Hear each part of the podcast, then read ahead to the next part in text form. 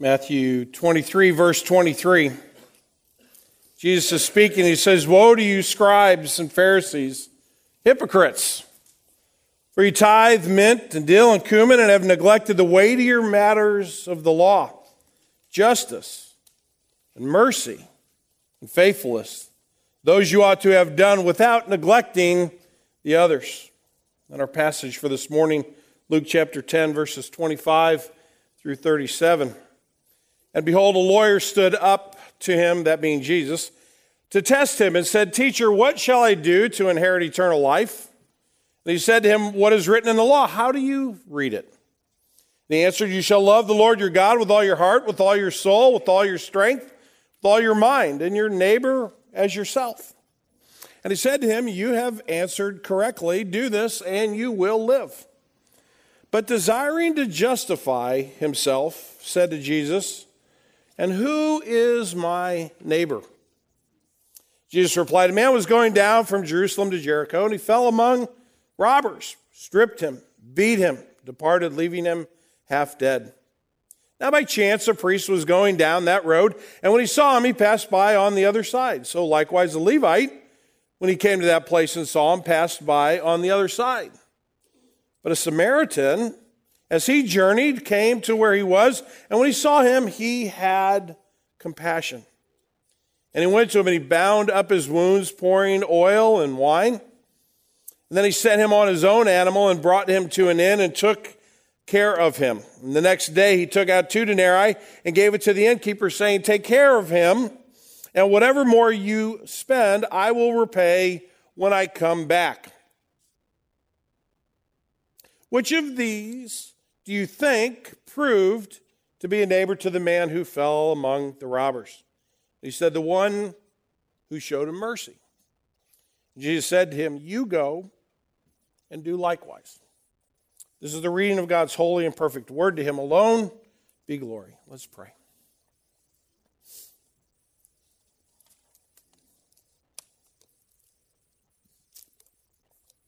Father, we quiet our hearts now as we come to your word.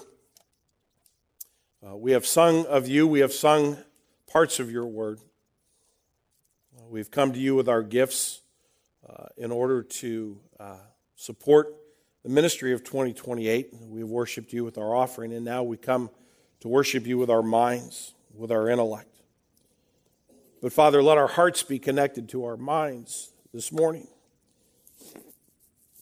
Let this not be an exercise just in learning or trying to understand something perhaps that we didn't know when we walked in, but rather, Father, may it be a time of worship where we leave having been transformed by the power of your word. Father, we don't pray for man's wisdom or for man's teaching. What I have to say is no important than anyone else's thoughts or comments. Father, we pray for your eternal truth to bore deeply into our hearts and into our minds. So I pray that you'd forgive me for my sin. Please don't let me be an obstacle this way this morning to what you want us to, to know and to learn and to apply to our lives. We pray in Jesus' name. Amen. So we uh, find ourselves this morning in the in the fifth Sunday of a nine week series on the weightier matters of the law, justice and mercy and faithfulness. This morning we're going to look at that in the context of a story that has been around uh, since Jesus' day, but obviously it is one of the, the stories that a lot of people know, even if they don't necessarily know where it came from or, or know the, the, uh, the context behind it. The story of the Good Samaritan. We live today, uh, not unlike the culture in which Jesus lived. We might be technologically light years ahead of where they were, but socially, economically, uh, the strata of our, of our economics and our social culture are very similar uh, in that we are people that live primarily for ourselves. Uh, that is the uh, kind of the attitude of all of humanity. We tend to think about our, ourselves first. Uh, we tend to think about ourselves second. We tend to think about ourselves third. And then eventually we get around to others. Now, we might include our family in that list and say, well, I love my immediate family, my, my wife or my husband and my children as much as I love myself. However, I would argue that if I got to follow you around for a week or you got to follow me around for a week, you could probably poke holes in that statement as well. I'm pretty sure that I love myself more than anyone else. I'm not proud about that, but it's the reality of the world in which I live, and it certainly is the reality of my heart. We live in a culture where we tend to live for ourselves and be a bit indifferent towards others. We lack care at times for others. This leads us to be a people with preconceived notions about those that are different than us, those who are strangers to us, those who perhaps live in a different culture, uh, have different traditions, uh, different symbols that uh, are significant in their lives. This can lead to misunderstanding, mistrust, even bigotry, and active hatred. Our community, in short, not unlike any other community in the rest of the world, is short on genuine love and grace and compassion. So that leads me to the sermon in a sentence this morning, which is simply this Our community needs disciples of Jesus who will live out the grace we profess to believe. It's one thing to say you believe something, it's quite another thing to live that way. It's one thing to say you're a follower of Jesus, it's quite another thing to actually look at his life and desire to be like him and to pray that God would change your heart. Pray that God would transform my life, my attitudes, my priorities, my thinking, and make me more like Jesus every day. But there's no doubt about it, our world needs disciples who will live out the grace we profess to believe. How do we move in that direction? How do we grow in our faith today. Some of us have been Christians a long, long time. Some of us have been disciples of Jesus for decades. Others of us have been a disciple of Jesus for days or weeks or perhaps a few months. But every one of us needs to grow and deepen in our faith until the day we see Him face to face. So, how do we grow in a way that allows our lives to live out the grace we profess to believe? I believe this passage gives us five uh, opportunities to look at our own hearts. First opportunity is this if we're going to move in that direction, we need to be trusting and not testing. It says, And behold, a lawyer stood up with the intention of putting Jesus to the test. Teacher, what shall I do to inherit eternal life? The desire of the, of the lawyer was not to be transformed. He was not impressed with Jesus to the extent that he thought he actually was who he claimed to be, which was the Messiah. If the lawyer really believed Jesus was the Messiah, he would have bowed before him. He would have spoken with deep respect and admiration and affection. But the lawyer's heard about Jesus. Perhaps he's even heard him teach from time to time. He's seen others test Jesus and fail uh, a few times, and perhaps he's thinking, well, you know what? I was number one in my law school class, and Jesus hasn't come up against anybody quite like me yet. So he spent some time thinking about it. I have no question about that. Every lawyer I've ever talked to has said the same thing. Don't ask a question if you don't already know the answer. Am I right? Ladies and gentlemen who are lawyers, right? And I get an amen from a lawyer. I know it's hard for you. Come on, Ricky, you can give me an amen on that, right?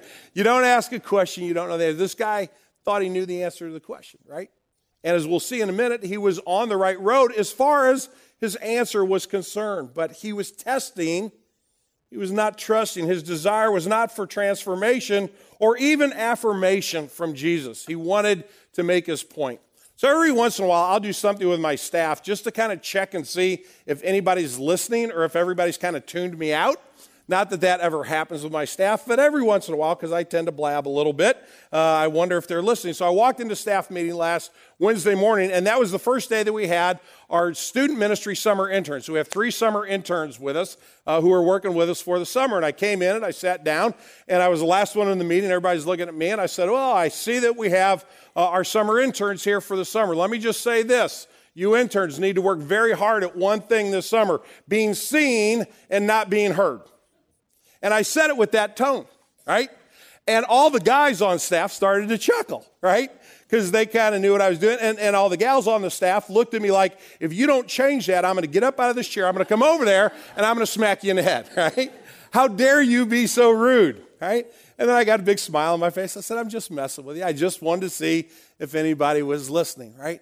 The, the curtness of this lawyer's comment digs deeply. It's meant to be offensive. It's meant to put Jesus in his place. Now, you could spend your life doing that. I could spend my life trying to put Jesus in a safe place at a safe distance, but my life will never be transformed. And I will always live for myself above everyone else. We need to learn to be trusting, not testing. Secondly, we need to be startled, not smug. Look at verses 26 through 29. And so uh, Jesus answers with a question What's written in the law? How do you read it? So he says, Tell me what you think, and then I'll tell you what I think. So the lawyer answers. Again, he's got it, he has his answer ready to go. So you shall love the Lord your God with all your heart, with all your soul, with all your strength, with all your mind, and your neighbor as yourself. Jesus answers him and he says, You have answered correctly. Do this and you will live, right? Do this and you will live. That answer ought to unnerve you. That answer ought to startle you when you think about your own mortality and you think about what it takes to have life. Jesus isn't talking about a works salvation here. Jesus isn't giving this man a pathway to follow. It is literally impossible for the human heart that is broken by sin and corrupted by our rebellion against God to have any inclination to 100% of the time love God with all of our emotions, in the depths of our soul, with every strength of fiber in our being, and with our entire intellect. And by doing that, we'll love our neighbors as ourselves. It's literally impossible. Jesus is not creating a pathway, he's trying to wipe the smug smile off of the face of the attorney who thinks that he's got it figured out. And it should startle us this morning because just as the lawyer couldn't complete that, we certainly can't complete it either. And it has eternal consequences. Remember the question? The question was, how do I be a good guy and get along in my community? The question was, wasn't how do, I, how do I make the most out of my 70 or 80 or 90 years on this planet? The question was, how do I have eternal life? And Jesus says, if you want eternal life, here's the pathway, and the pathway is impossible. So we're all doomed if that is the answer. You see, self justification in God's eyes is an exercise in futility. It is simply impossible. And while the lawyer was book smart, he was certainly a fool if he thought that that was possible. And yet he doesn't leave it there. He says to Jesus in verse 29, desiring to justify himself to Jesus, he says, And who is my neighbor? Now he's going to move the conversation in a different direction. He's, he's wanting to, to see what Jesus will say are the parameters for the folks to whom he's supposed to show this kindness. And Jesus takes the conversation in a very different direction and he begins to tell a story, which leads me to my third observation in this text is that if we're moving in this direction, we will begin to see compassion in our lives instead of complacency. So Jesus begins by telling a story. Now, a lot of, a lot of uh, I'm going to go down a side road for just a second. A lot of commentaries call this a parable, but there's no place where the scriptures say that this is a parable. So this could have been a true story. This could have been something happened to a friend of Jesus. It could have been something happened to Jesus. Who knows? But this is the answer to the question in a story that will kind of kind of shake the foundations of our self justification. says this man was going down from Jerusalem to Jericho. It's about a 17 mile trip, and you, you kind of got to go through the country to, to get to Jericho, so it'd be a good place for kind of robbers to hang out and ambush people. And sure enough, that's what happens. They fell among robbers, and they stripped him and beat him and departed, leaving him half dead. Now, by chance, a priest was going down the road, and when he saw him, he passed on the other side. So, likewise, a Levite, when he came to the place and saw him, passed on the other side. But a Samaritan, as he journeyed, came to where he was, and when he saw him, he had compassion. Compassion, not complacent. Complacent means I can't be bothered or inconvenienced. I might help you from time to time if it doesn't take too much. But if I don't really experience or understand your pain or your struggle or your suffering, chances are I'm going to be more worried about my pain and my struggle and my suffering. And it might be too hard for me to help you. Therefore, I become complacent about your needs. Complacency never says, What if I were in this situation? What if it was me on the side of the road or one of mine? The priest who's walking down the road, the very religious person, he has good reason not to, to help this man from his religious point of view of the world because if he touches him and the guy's actually not half dead, he's actually all the way dead, then the priest, according to the ceremonial law, is defiled for about a month, and he has to go through a lot of expense and a lot of time and effort to, to do the things that the law required for him to not be ceremonial unclean. And so he's like, I just, I can't, I can't chance it. Boy, I'd love to help him.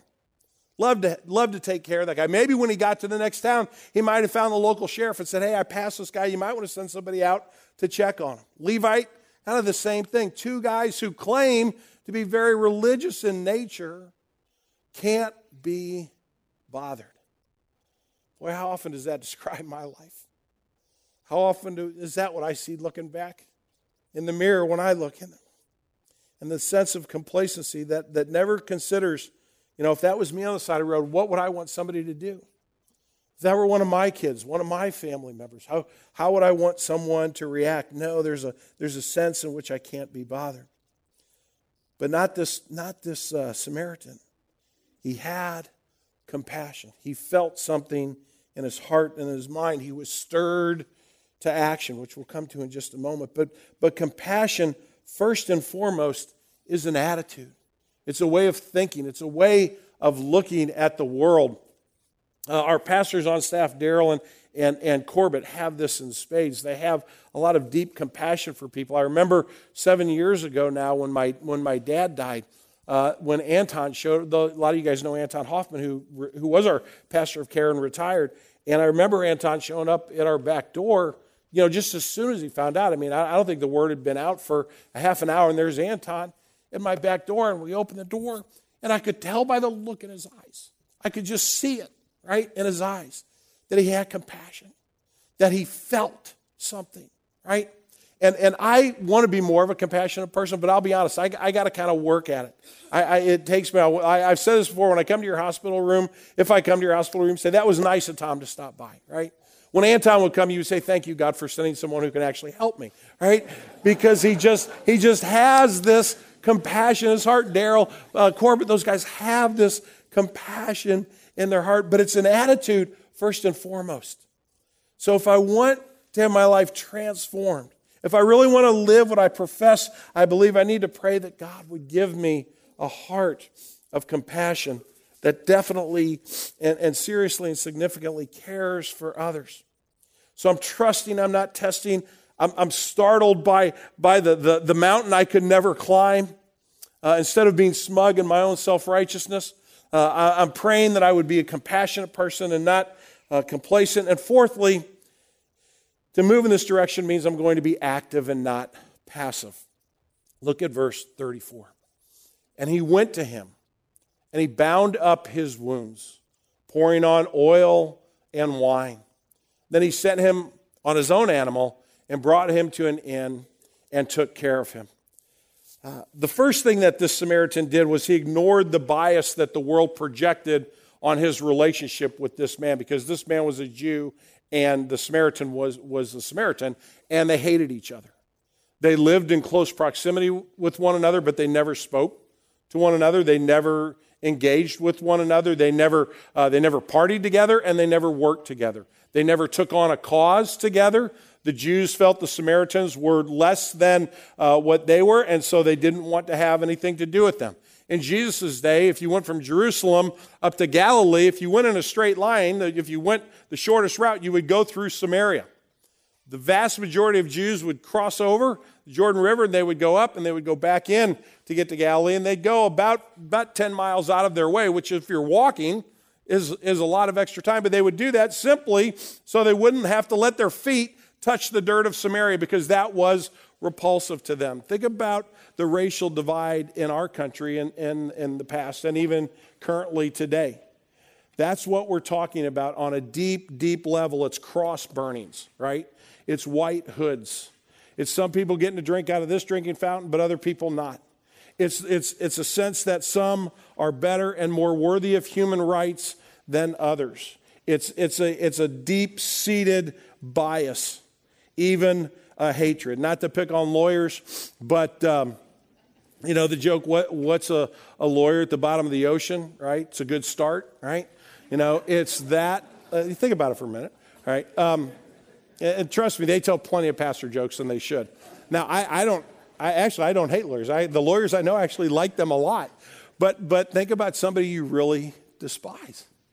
And think about seeing them in a place where they're really hurting. And think of how easy it would be to simply ignore that pain and be inactive and go on your way and justify yourself by saying, well, if it was somebody that really mattered, I really would have took the time to care. But this man ignores the bias of his culture. He ignores the bigotry that the world says would be appropriate, even right for him. And he becomes active. And notice what he does. He, he bound up his wounds. Now, I don't know about you, but I have a, a little teeny tiny first aid kit in my car. Uh, I have a little flashlight in my car. I've, I've, got, I've got little glasses cleaners in my car because sometimes my glasses get fogged. I don't have a big giant first aid kit in my car. I don't have bandages in my car. I have little like, like you know, little ones. Like if you cut your finger, I can help you, right? But somebody that, that's been in, in beaten half to death, and, and probably is bleeding profusely, needs bandages. I can't imagine this guy's carrying a first a giant, you know, professional first aid kit. My guess is he tore up his own shirts and tunic and things so that he could create bandages for this man.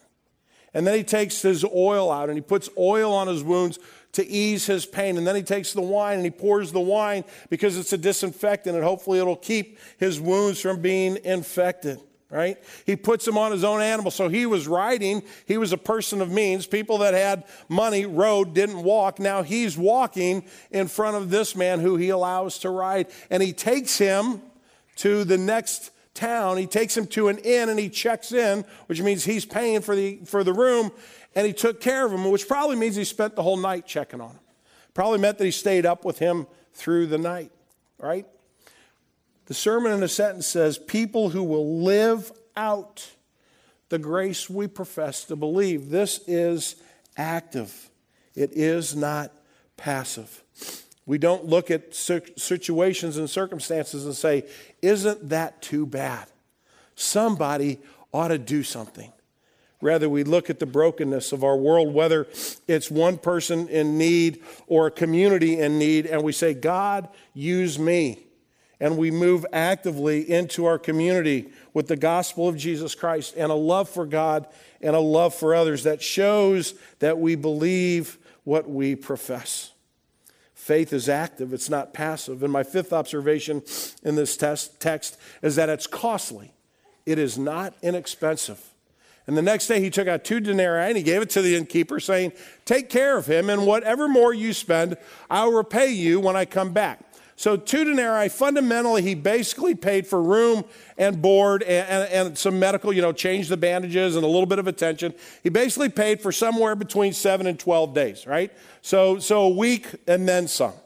And if you think about, you know, kind of being beat up on the side of the road and having, you know, 10, 12 days to rest and recuperate and somebody change your bandages, chances are that would get you back to the right place. But notice he goes further and says, if he's got to stay longer, right, if, he's, if he's got some bones that are broken and I don't realize it or whatever, you do whatever's needed. And when I come back, I'll square it with you. And you know I will. You can trust me in that because that was the type of person he was, right? It's costly.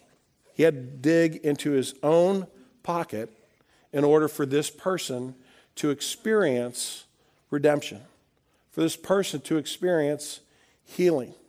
I want you to watch the screen again. Got, a, got another little three minute clip. It's not a movie. Uh, it's actually uh, was on Channel 9 a while back, and it talks a little bit about the difference uh, between children in the St. Louis area growing up, some who come from homes where they, they have some resources, and some who come from homes where their resources are severely limited. So watch the screens. Much of the research reflected in the For Sake of All report examines the intersection of circumstances and outcomes. Let's simplify these complex issues by looking at one little girl's life. We'll call her Jasmine. What if Jasmine is born to college educated parents who have stable jobs and income? Let's call this path number one. They start saving early for her future, and in this case, she also benefits from healthy food options and safe places to play. She attends a high quality early childhood education center. She grows up in a nurturing environment, exposed to many fun learning activities and opportunities. But let's take a look at another path. Path number two. In this scenario, Jasmine is born to a single mother working two jobs. She's struggling to make ends meet, which makes spending time reading to and interacting with her daughter more difficult. Their neighborhood lacks safe places to play and also fresh and healthy food options. Jasmine stays with her grandmother during the day, spending many hours inside. Her grandma loves and watches all her grandchildren, but she lacks the resources to do learning activities. She's also limited by her own health problems. The research tells us the subtleties in Jasmine's story matter. She's already been impacted by her circumstances before she even gets to the first grade. Speaking of school, back on path number one, Jasmine's school district has many resources like state of the art technology, tutoring, and college counselors. Jasmine and her classmates expect to attend college. In her other life, Jasmine is still intellectually curious. She wants to attend college but receives little guidance. There is also no savings account to help her pay for it, and she lacks basic financial education. She suffers from health problems that make it more difficult to learn in school. As we'll see later, these divergent paths will continue to impact Jasmine's future. But what are the solutions? Remember the little girl we met earlier as an example? Well, let's say Jasmine is all grown up. The data tells us that the factors we saw impacting her childhood still continue to affect her into adulthood. Let's revisit her on path number one. After college, Jasmine finds a job working for an engineering firm. It provides her with benefits like health insurance, sick leave, and retirement savings. Fast forward, and Jasmine is able to retire at 67. She spends time traveling and trying new activities. Jasmine also spends time with her family, who will benefit from the wealth she's able to leave behind. What about path number two? Let's take a look at how Jasmine's other life has played out. Jasmine works in a mall as a sales associate. She works hard but is often worried about losing her job. Her schedule changes often and makes it difficult for her to finish her degree at a local community college. She doesn't make enough money to save for retirement, so in her old age, she still needs to work. Some days, work is very difficult because of her health problems. In this scenario, Jasmine worries that she has very little to leave behind for her children.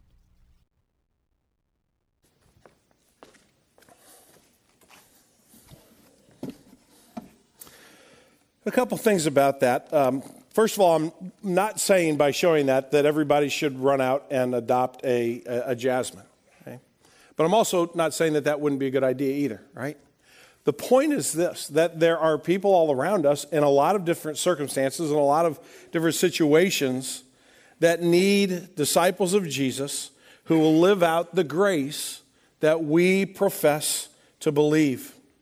If we really are trusting in Him, if we are startled by our own unrighteousness and, and we cling to the gospel of Jesus Christ as a means of our salvation.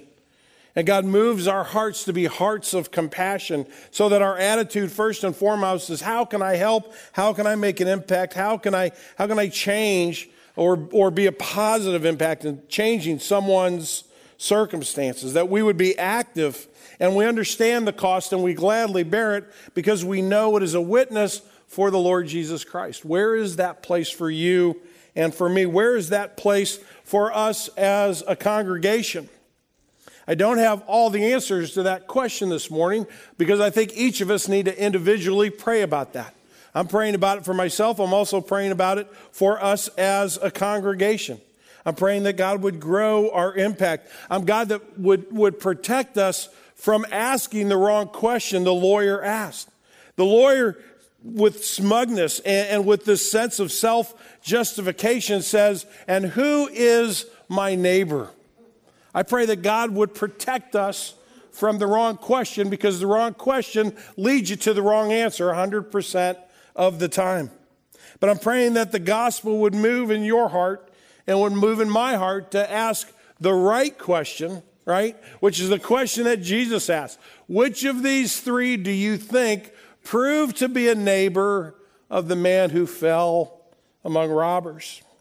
The right question is to whom am I being neighborly? Hendriksen put it this way in his commentary on Luke's gospel. He says basically it's a three step process. First, we must, sincerely confess that it is forever impossible for us by our own action to fulfill the laws of God demands. By the works of the law, no one will be justified. Secondly, we must, by God's grace, and power by His Spirit place our trust in Christ Jesus. And thirdly, out of gratitude for the salvation which because of Christ's merits we have received as a free gift, we must now, guided and empowered by the Holy Spirit, live a life to the glory of God triune. This means that even though while on earth we cannot love God and the neighbor perfectly, yet the, in principle we begin to live in accordance with His law, the law of love. The gospel moves us to ask the question who, to whom am I being neighborly? Self justification is an illusion, it's an abstraction. There is no such thing.